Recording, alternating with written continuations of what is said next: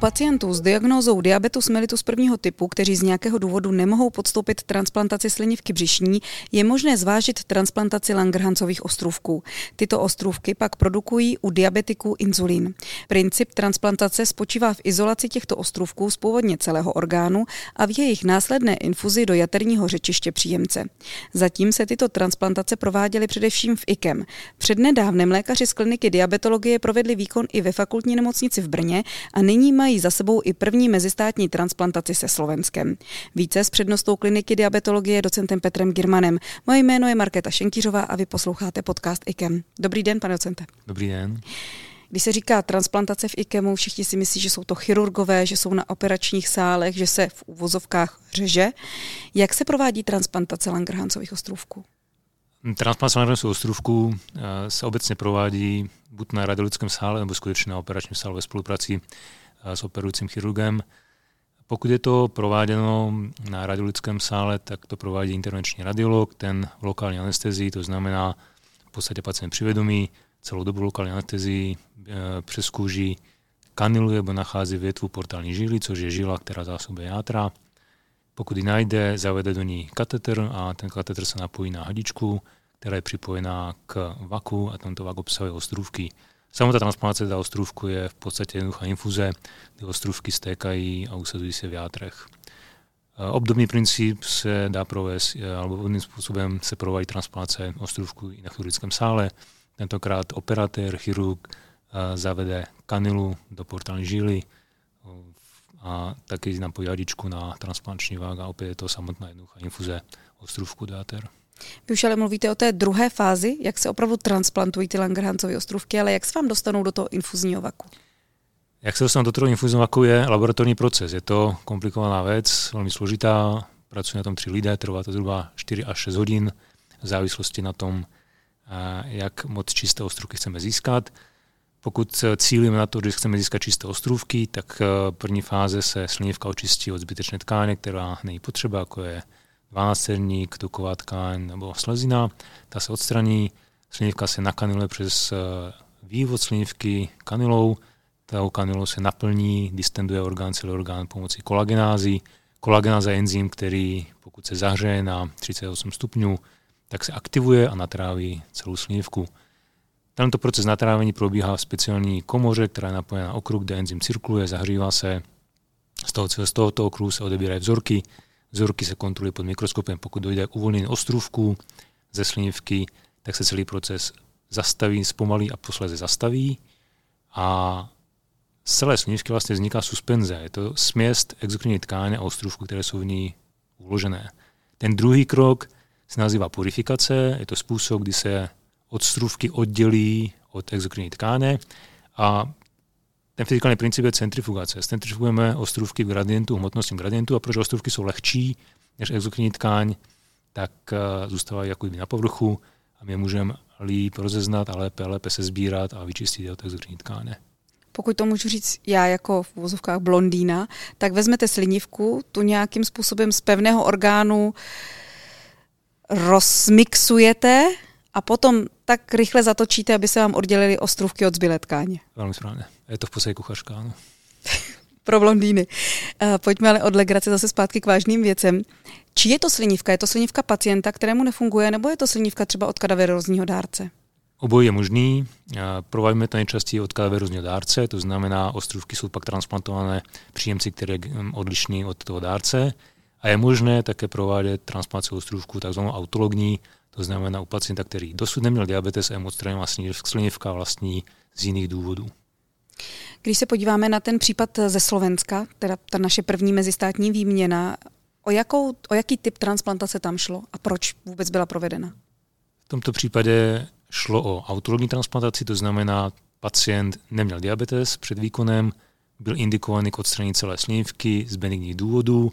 A tato slinivka se odebrala, teda chirurg odstranil, poslali k nám leteckým způsobem, my jsme slinivku zpracovali standardním způsobem v laboratoři, nečistili jsme ji, v tomto případě se neprovádí purifikace, to znamená, tak aby došlo k zachování co největšího počtu ostrůvků, takže se vynechává poslední krok z ty kuchařky a ostrůvky se umístňují do transplantačního vaku a pak se transplantuje, transportuje vak svátky pacientovi a samotný výkon opět probíhá na chirurgickém sále v kooperaci s chirurgem operujícím, který zavede kanelu do portální žíly na to samé místo jako alogenní transplantace a samotná transplantace je vlastně infuze ostrůvku do jater.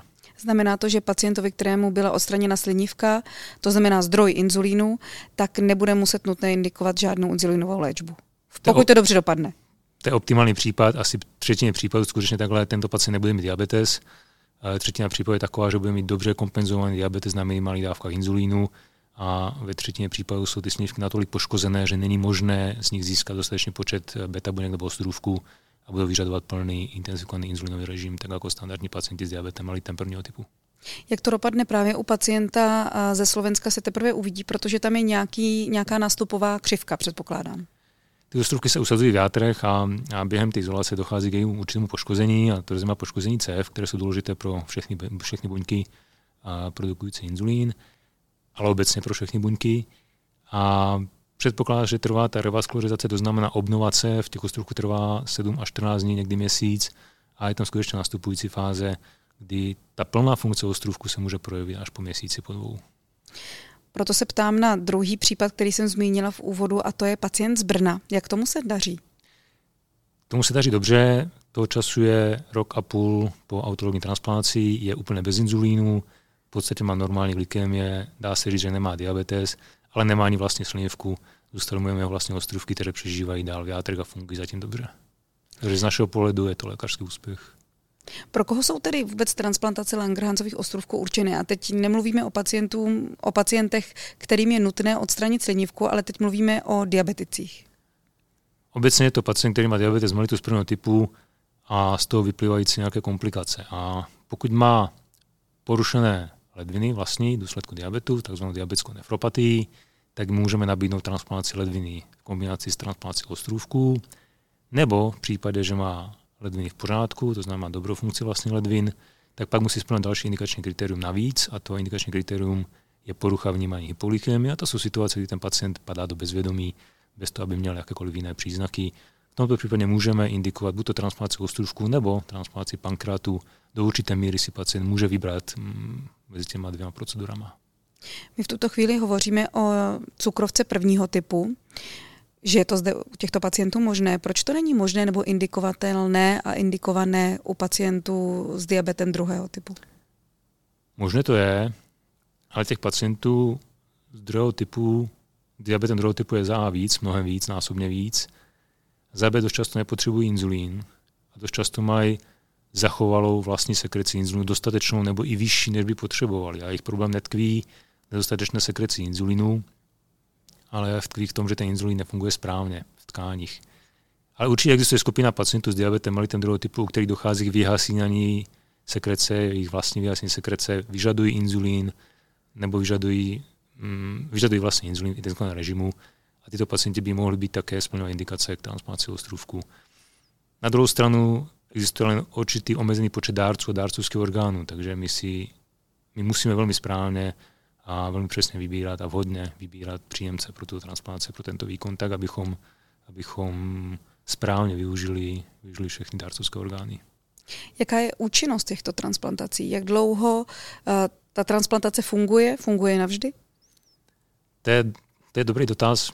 Na účinnost transplantace se dá dívat dvěma, dvěma pohledy, no, dvěma pohledama. Ten první je to, jestli z pacienta zbavíme inzulínu. Tak to je takové, takové zlatý, zlatý grál diabetologie, prostě zbavit, zbavit pacienta vylečit z diabetu. Tak tohle je možné udělat třeba, to je možné dosáhnout 20% pacientů třeba v pěti letech po transplantaci. Může být těch 20% pacientů bez inzulínu. A většina pacientů, naprosto většina pacientů bude vyžadovat nějaké dávky inzulínu. Nicméně ten druhý pohled je pohled indikační, ten medicínský, to znamená, my máme nějaký důvod, proč indikujeme transplantaci ostrůvku a ten důvod je v případě alogenní transplantace ehm, porucha vnímání hypolykémii a z tohoto pohledu většina pacientů po transplantaci ostružku hypolykémie nemá. To znamená, z tohoto pohledu několik let po transplantaci ostružku, i když třeba vyžadují inzulín, přestanou trpět touto poruchou, protože mu vlastně zachovává endogenní sekrece inzulínu, která je vlastně první reakcí, reakcí na, na, na hypolykémii. Stejně jako orgány mají Langerhansové ostrůvky asi i nějakou v úvozovkách životnost. Jak dlouho dokáže vydržet orgán a jak dlouho dokážou vydržet buňky? Řeknu to tak, jak to, je, jak to, je, jak to vnímáme z medicínského pohledu. Transplantace pankrátu a orgánová transplantace je dokumentovaná i 20 nebo 30 let po výkonu jako plný funkční orgán, to znamená, ten pacient nemá diabetes. Ne u všech, ale je to dokumentovaný. A transplantace ostrůvku je dokumentována, myslím, 10 let, bych řekl, ale ty pacienti podstupují, podstupují opakovaný výkon. To znamená, není to první transplantace, ale je to transplantace třeba druhá a třetí. Dohromady všechny tři transplantace mohou vést několik let k tomu, že ten pacient nevyžaduje inzulín a vlastně nemá diabetes.